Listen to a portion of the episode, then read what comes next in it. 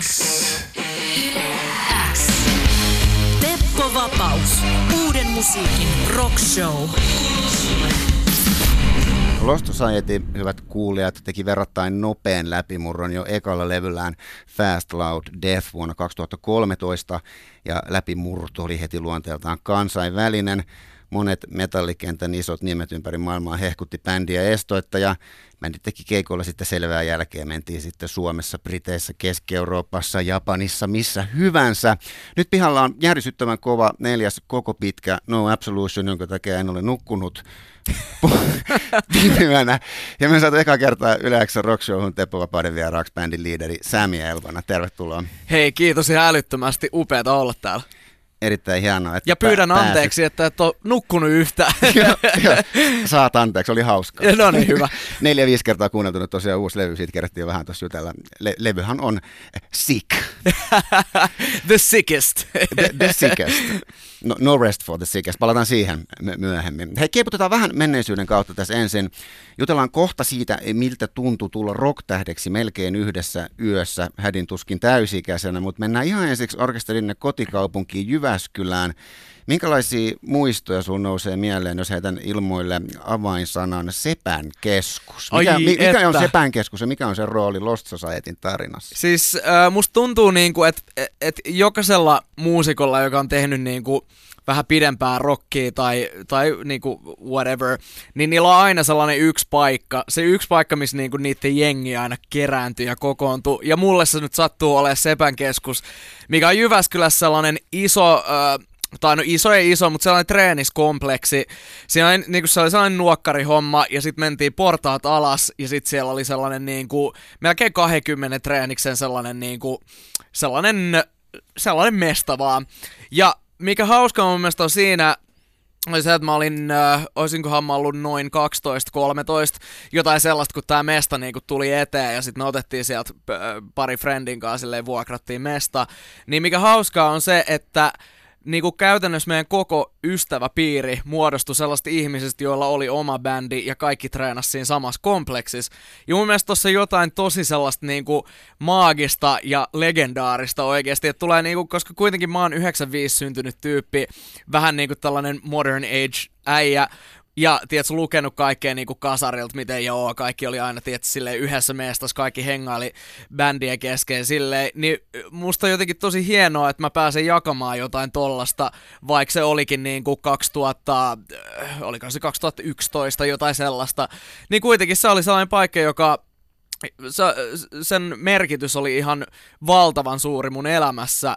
Ja silleen, että kuitenkin niin kuin, mikä sen siistimpää oikeasti, kun Junna päästä oikeasti treenaamaan joka päivä sellaiseen underground-mestaan, niin kuin literally underground-mestaan ja niin kuin hengailla vaan friendien kanssa siellä. Sepän keskus oli upea. Ikävä kyllä siellä ei enää treenata.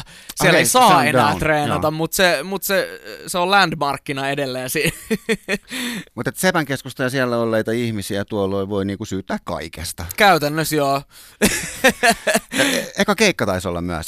eka keikka oli kyllä, mä en muista just mikä sen mikä sen niinku huoneen nimi, mikä siinä oli, mutta kuitenkin Sepän keskuksen tämä nuorisotalo-osuus niinku siitä rakennuksesta, niin siellä me pidettiin eka keikka, tai ensimmäisiä keikkoja, ja siellä mä oon muun muassa just tutustunut meidän kitaristiin Arttu Lesoseen, ja siellä on koettu aika paljon siistejä hetkiä kyllä. Kyllä. No sit hei tota ihan ensimmäisiä väyliä, joita kautta te pääsitte kokeilemaan siipeänne ensin tänne päähesoihin ihan huolella ja sitten myös vähän maailmalle oli toi Global Battle of the Bands, eikö niin? Kyllä, oikein, pitää paikkansa. Te voititte sen 2012.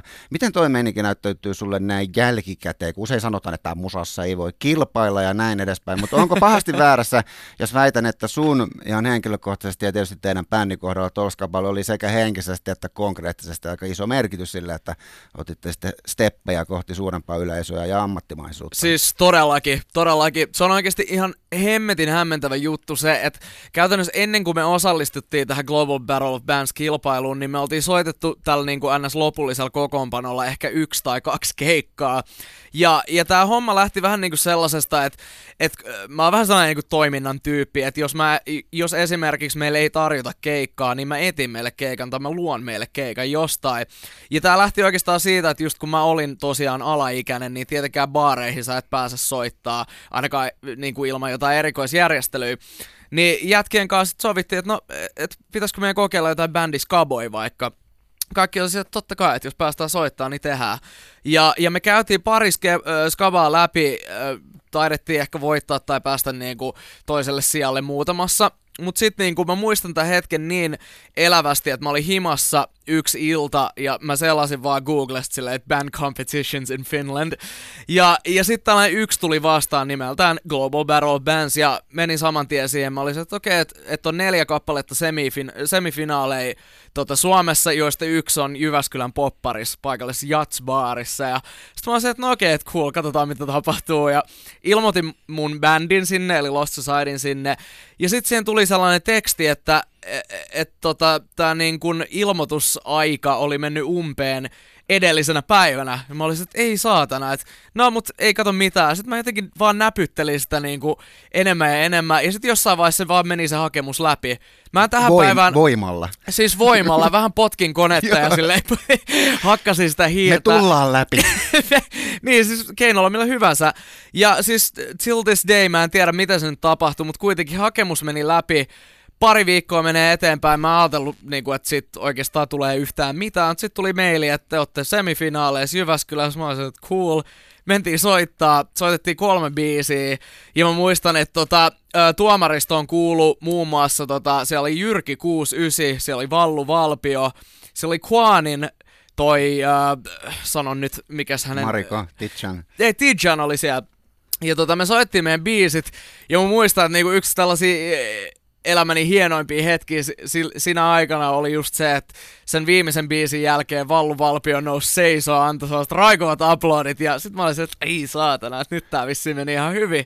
Ja sitten taas mennään niinku muutama viikko eteenpäin, niin me ollaan siellä finaaleissa, mikä oli Sirkuksessa Helsingissä, ja me voitettiin se, ja sitten niinku homma alkoi lähteä sille ihan käsistä. Tälleen long story short. No, lo- long story short myös, mutta jatketaan vaan siitä sen verran, että Eikö tämä johtanut sitten myös kansainväliseen levytyssopimukseen? Kyllä vain. Tää, tämähän meni vielä silleen, että tota, kun tämä televisioitiin, tämä finaali siellä sirkuksessa, se oli 12 bändiä muistaakseni, ihan kaikki, kaiken tyylisiä bändejä. Ja tosiaan vietiin tämä ja hyvä ystävämme Jan Carlson, eli, eli tota Helsinki Rockshopin perustaja ja Merchi Dude ja maailman paras äijä muutenkin, niin hän oli spotannut sitten tämän, tämän videon, mikä oli sitten uploadattu YouTubeen näiden finaalien jälkeen. Ja hän tuntee niin kuin tällaisena musiikkimiehenä, tuntee Nuclear Blastilta muutaman AETRn ja se oli sitten vinkannut niille, että hei, tsekkaas tollanen, tollanen bändi, joka nyt niin kuin puskee läpi ja sitten niin kuin, kuin ihmeen kaupalla, niin joku viikko kaksi sen jälkeen, niin mä sain sähköpostia, niin kuin mun sähköpostiin, jos luki vaan, että hei, että joku, joku Nuclear Blastilta tässä terve, että tehdäänkö levy, mä oon että että et, et onko tää joku, niinku, joku spämmimeili vai mitä? Mut sit kuitenkin tää johti siihen, että me niinku solmittiin kansainvälinen levytyssopimus, mitä mä vielä niinku negotiateasin 16 vai 17-vuotiaana. Ja sitten me tehtiin eka levy. Et silleen, niinku tää storyhan on niinku oikeesti ihan käsittämätön Jep. tähän päivään asti, että tässä on niin paljon vaan niinku hyvää mäihää, mutta siinä on myös sitä justiinsa, että luotiin meille, niinku, luotiin niitä mahdollisuuksia myös. Jos niinku, t- mä oon törmännyt aika moneen sellaiseen äh, ihmiseen, ties, joka soittaa muiden 16-vuotiaiden kanssa bändissä ja sanoo, että, että hitto kun me ei saada keikkaa mistään. Niin ainoa asia, mitä mä oon sanonut, että no luokaa sitten joku keikka, perustakaa pieni festari, tehkää bändikilpailu, tehkää ihan mitä vaan, koska nyt niinku, ehkä mä oon sellainen first hand kokemus ja esimerkki siitä, että kyllä se voi, niinku asioita voi poikia kyllä siitä. Tässä ollaan asian ytimessä Yle Xllä Vapauden Rockshowssa, jossa on vieraana Lost Societyn Sami Elbanna ja Lost Societyn tarinaa perkaillaan. Vielä ennen kuin kuunnellaan lisää uudelta levyltä No Absolutionilta biisejä, niin leikataan nyt sitten tuohon debyyttialbumiin Fast Loud Death vuonna 2013 ja miksei samalla nopeasti tuotettuun tokaan levyyn Terror Hungry, joka tuli jo seuraavana vuonna. Nämä levyt vei teidät sitten kiertueelle ja nosti aika valtavaankin hypeen.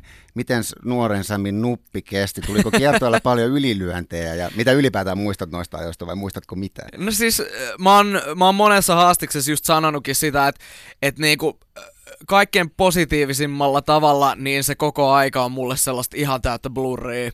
Et siis kaikki tapahtui tavallaan heti ton G-Bobin finaalin jälkeen. Kaikki tapahtui ihan saatanan nopeasti, että niinku yhtäkkiä oltiin Nino Laurenteen kanssa Sonic Pumpilla äänittämässä ja sitten yhtäkkiä oltiinkin ekalla Suomen festarilla, Suomen festarilla soittamassa, sitten yhtäkkiä oltiin ulkomailla ja sitten yhtäkkiä oltiinkin nauhoittamassa toista levyä.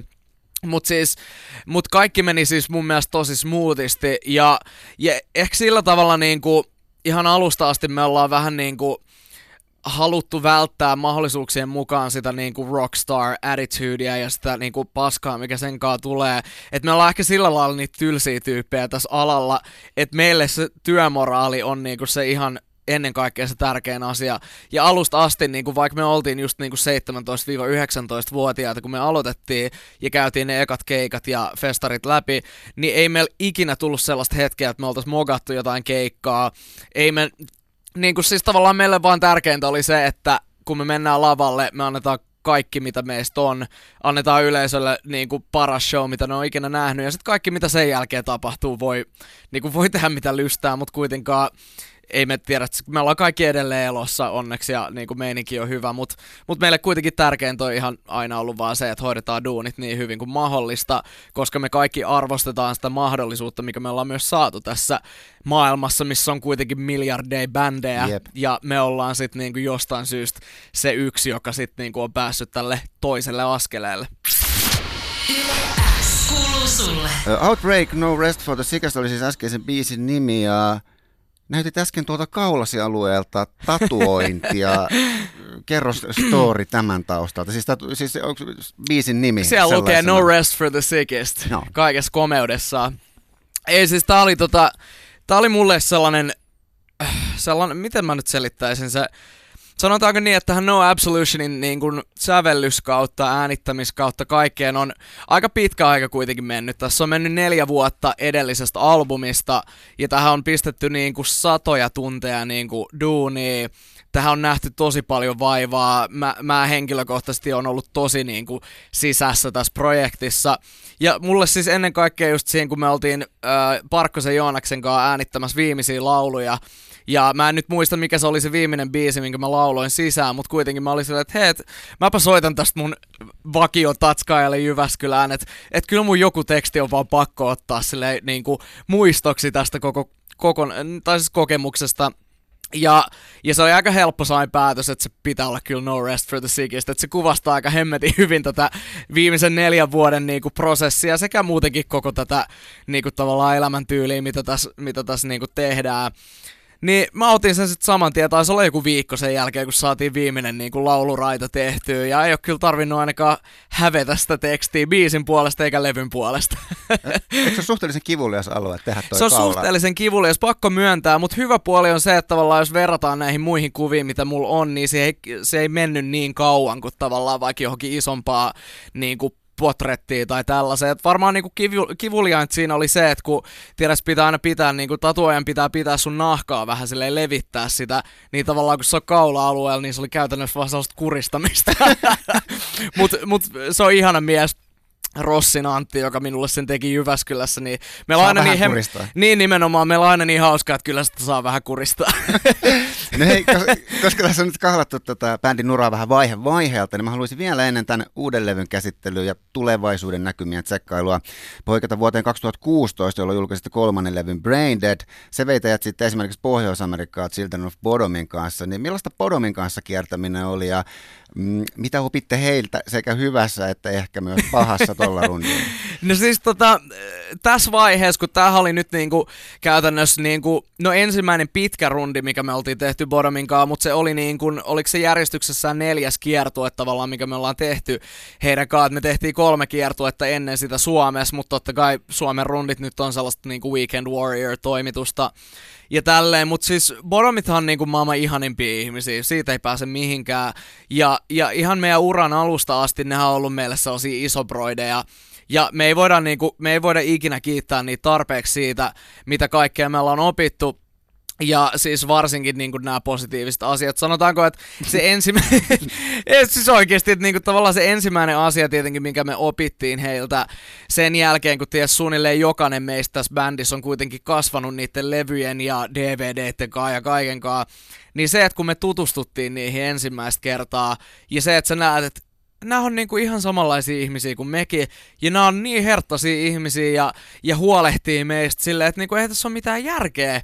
Että tavallaan ehkä se nyt oli se ensimmäinen asia, mikä me vietiin pois siltä koko kokemukselta, se, että niinku ihan sama oot sä oikeasti niinku meidän silmissä just silleen maailman isoin bändi, niin se ei muuta sun, se, se ei muuta sun niinku personality millään lailla, että sä oot edelleen sellainen herttainen ja mahtava ihminen, ja mä arvostan sitä ennen kaikkea.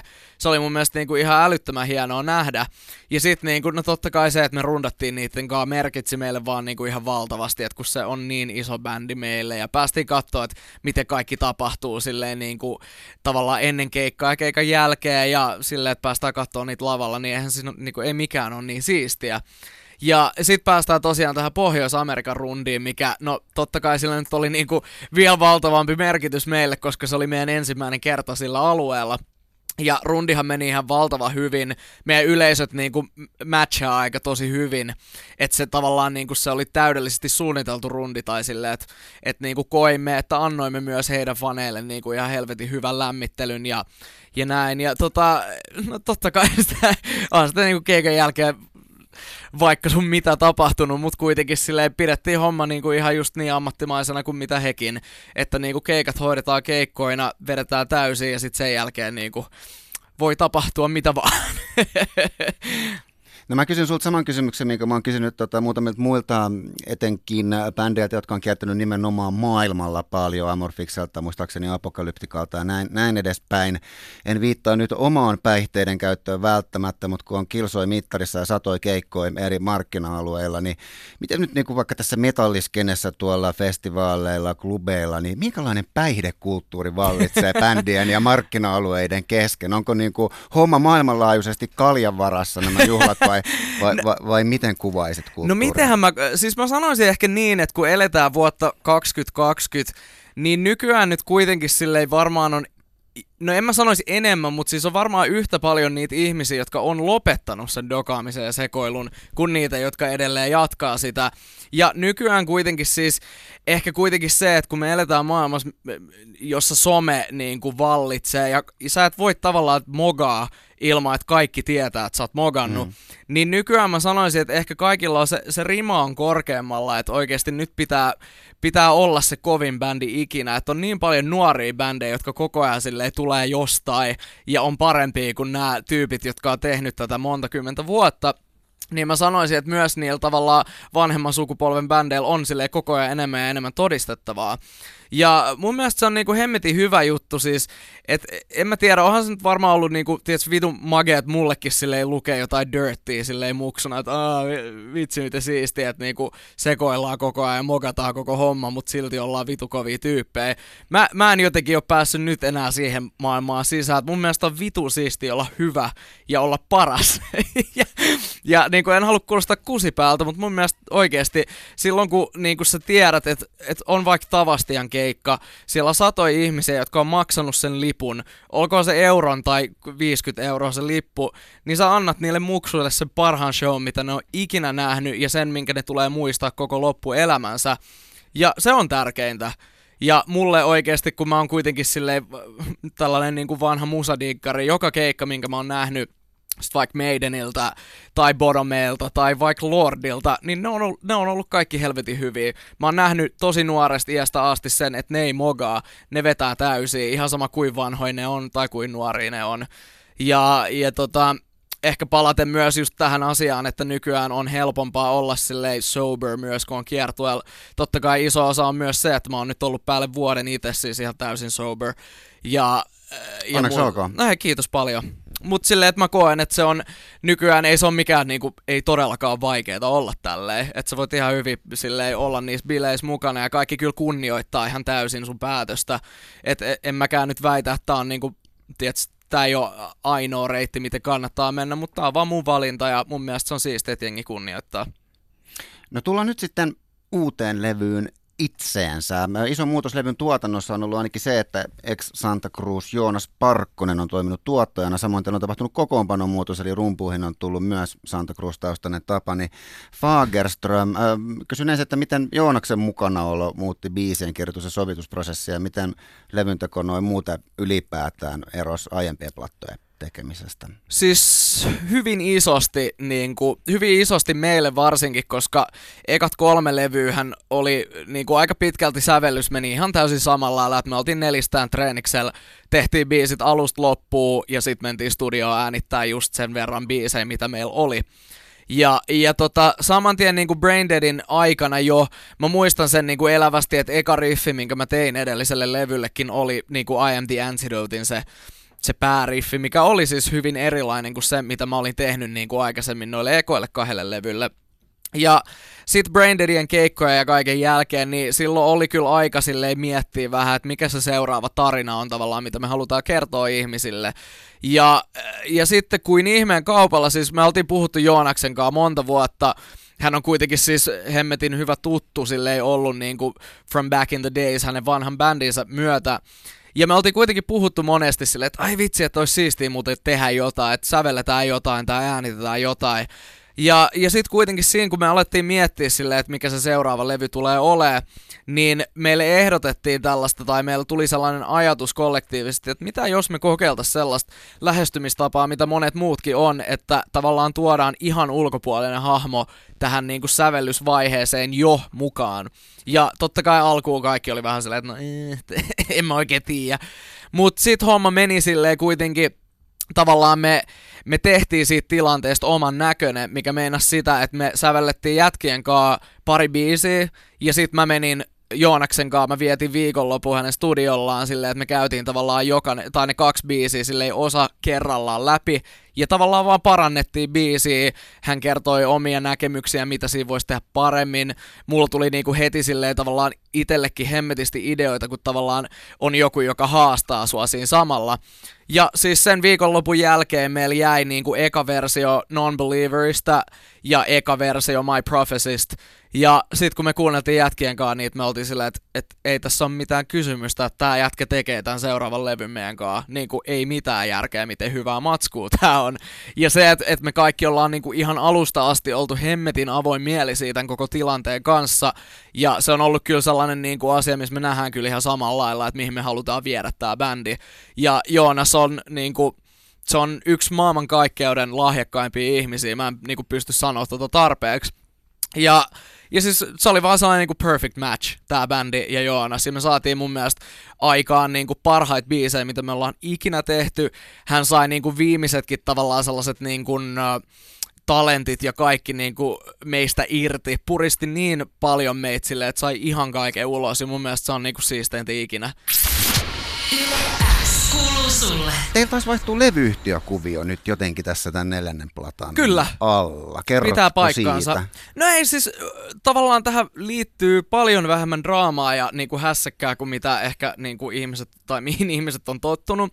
Mutta siis tähän menee ihan vaan silleen, että et me julkaistiin kolme levyä Nuclear Blastin alla, pelkästään hyviä asioita sanottavana siitä lafkasta, niin kuin mielettömiä tyyppejä ja mielettömiä ammattilaisia, mutta tavallaan siinä samalla, kun meillä nyt oli se niin kuin NS sellainen neljän vuoden sävellys ja ja niin kuin tällainen luova tauko. Niin, niin nyt siis, tämän albumin Niin, alla, ennen tätä joo. albumia, niin siis samalla vaan koettiin, että tämä seuraava levy tehdään vaan näin. Ja tämä oli vaan meille sellainen luonnollinen askel, että, että tavallaan tämä on niin kuin julkaistu Lost Society niin kuin lafkan alla ja tälleen. Mutta tämä oli vaan niin kuin tähän hetkeen nyt se oikea päätös meille ja, ja me niin kuin seisotaan täysin sen takana. Mutta ei, ei todellakaan mitään niin kuin draamaa tai mitään sen takana. Että et kaikki kunnia Nuclear Blastille myös, että siis kuitenkin se lafka teki niin paljon meidän eteen, että siinä ei ole niin kuin mitään järkeä. Että et kaikki kiitos heille, mutta tämä nyt jatkuu niin kuin ainakin toistaiseksi näin. No nyt kun katsoo tästä niin kuin ulkopuolelta tätä teidän kuvioa ja en ole ihan kartalla noista teidän systeemeistä ja tietenkään kukaan meistä ei voi tietää, mitä teidän päissäni liikkuu tällä hetkellä, minkälaisia suunnitelmia, strategioita siellä Societyn maailmanvalloitus palavereissa oikein pidetään tällä hetkellä. Niin nyt kun katsoo ulkopuolella, niin tässä on aika maltillisesti julkaistu esiintymisiä vielä toistaiseksi, että siellä on huhtikuulla Tavasti ja Lutakko, oliko siinä joku Hyvinkää, ja sitten muutama festari, eli, eli niin kuin kiertueesta ei vielä ole suurempaa tietoa, niin nyt tulee epämääräinen kysymys röykkiö, mutta mitä te tiedätte tällä hetkellä teidän vaikka seuraavasta vuodesta? Mitä on just nyt rakenteella? What's going on? Onko jotain isoja juttuja tapahtumassa? Ja miten tätä albumin niin elinkaarta nyt ylipäätään mietitään sillä että, Ja tiedättekö te esimerkiksi tällä hetkellä, että no seuraavat kaksi ja puoli vuotta olemaan rundilla, kun, kun mä en tiedä mitään, kun vielä niitä esiintymisiä juurikaan ole julkaistu. Niin. Näin siis niin kuin in a nutshell tämä koko homma, niin kun ensinnäkin justiinsa, että onneksi bändin päiden sisälle ei liiku ihan hirveästi muuta kuin se, että me ollaan varmaan säveltämässä vaan seuraavaa levyä, mutta onneksi meillä on taustalla niin upeita hahmoja, Eli meidän managementit ja agentit ja, ja kaikki nämä henkilöt, jotka suunnittelee just näitä, mitä me tehdään nyt. Mutta siis käytännössä mitä tulee tapahtua on se, että on tulos iso iso festarikesä, niitä pudotellaan nyt silleen niin kuin pikkuhiljaa niitä, niitä keikkoja, mutta kuitenkin paljon meitä näkee festarilavoilla tänä kesänä.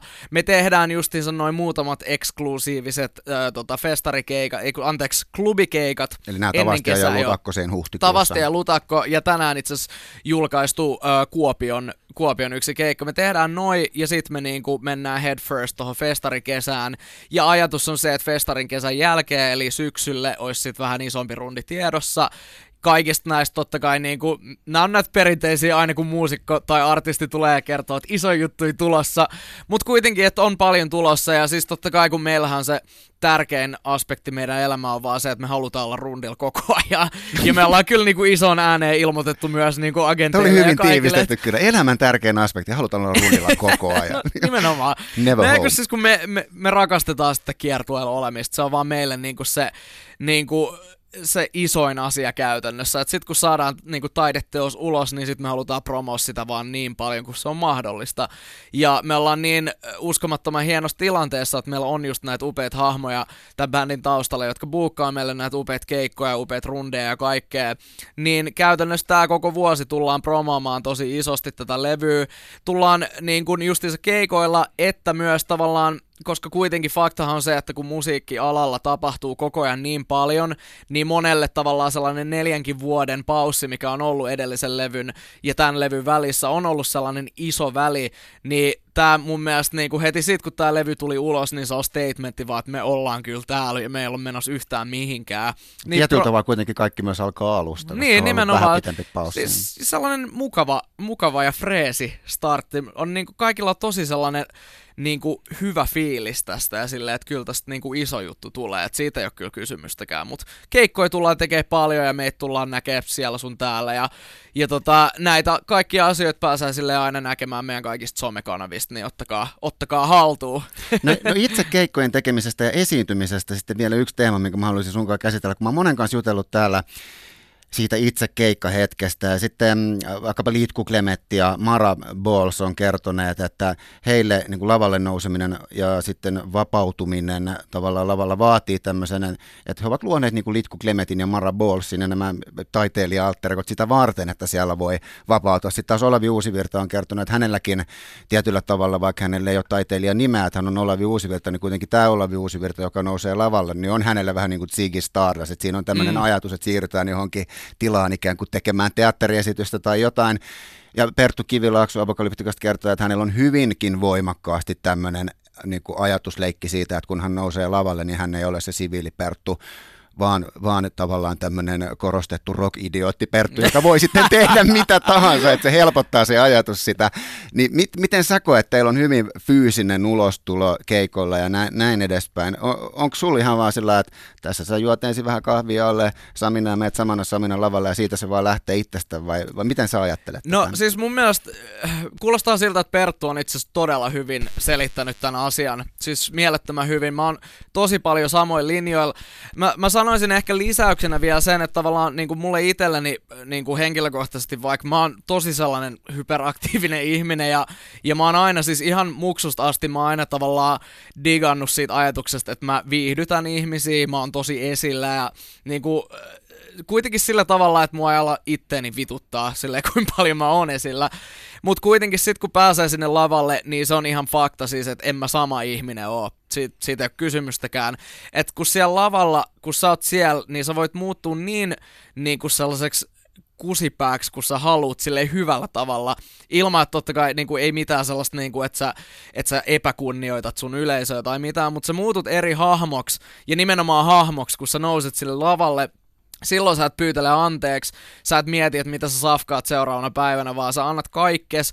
Mutta mun mielestä siihen kuuluu kuitenkin se sellainen inhimillinen aspekti, mikä aina pitää olla, että sä kuitenkin osaat nauttia siitä hommasta. Koska tavallaan jos sä ihan täysin muutut tai sä oot jossain toisessa zonessa, mistä sä et enää muista mitään, niin ehkä se olisi vähän silleen harmi, mutta sun pitää oikeasti silleen live in the moment, mutta kuitenkin silleen, että et sä annat kaikkesi ja jätät myös itse.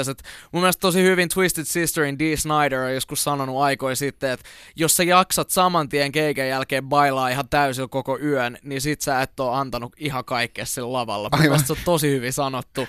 Mut silleen, että sä meet sinne, sä hoidat sen parhaan keikan ikinä, sä tuut sieltä pois, sit sä niinku pikkuhiljaa rauhoitut ja palaat takas maailmaan. silleen se käytännössä menee mulla. Se on ihan kuin monethan elämän huippuhetkistä, joten sillä hetkelläkin just miettii, että wow, että nyt mä vaikka on tässä tällä lavalla, mistä mä oon aina haaveillut, että tässä on tämä valtava yleisö, niin joutuisi koskaan lavaa sitten miettimään sillä, että koska nehän on usein sitten myös aika tämmöisiä flow hetkiä, intuitiivisia mm. hetkiä, ne kaikkein parhaat hetket, että sä oot irti ajatuksista ja tunteista, niin joutuuko sitten lavalla koskaan miettimään että jotenkin, että nyt keskity, että tästä jäisi jotain käteen, että tällaista se oli, tältä näytti. Niin kuin... Näin, siis ihan oikeasti kyllä joo, niin, kyllä pitää. Että jäisi koska, jotain käteenkin. Niin, nimenomaan, kun se, on, kun se on just niin paljon sitä, että sä siinä niin kuin hetkessä kaikki on maailman siisteintä ja sä nautit siitä niin paljon, mutta kyllä tosi useasti kuitenkin tulee se, että sä et, sä et pystyisi niinku pinpointtaa keikan jälkeen, edes minuutti keikan jälkeen sä et pysty yep. pinpointtaa, että mikä yep. oli siistein kohta.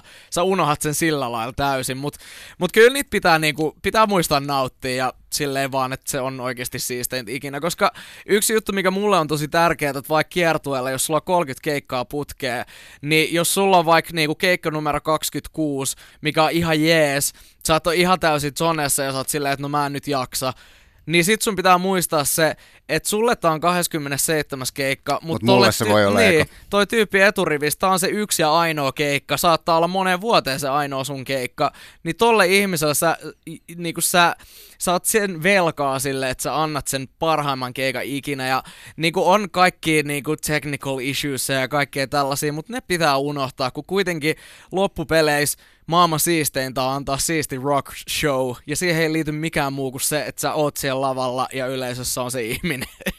Kyllä. Sami Albana, lämmin kiitos vierailusta Yle X. Kiitos itsellenne. Teppo Vapaus. Uuden musiikin rock show.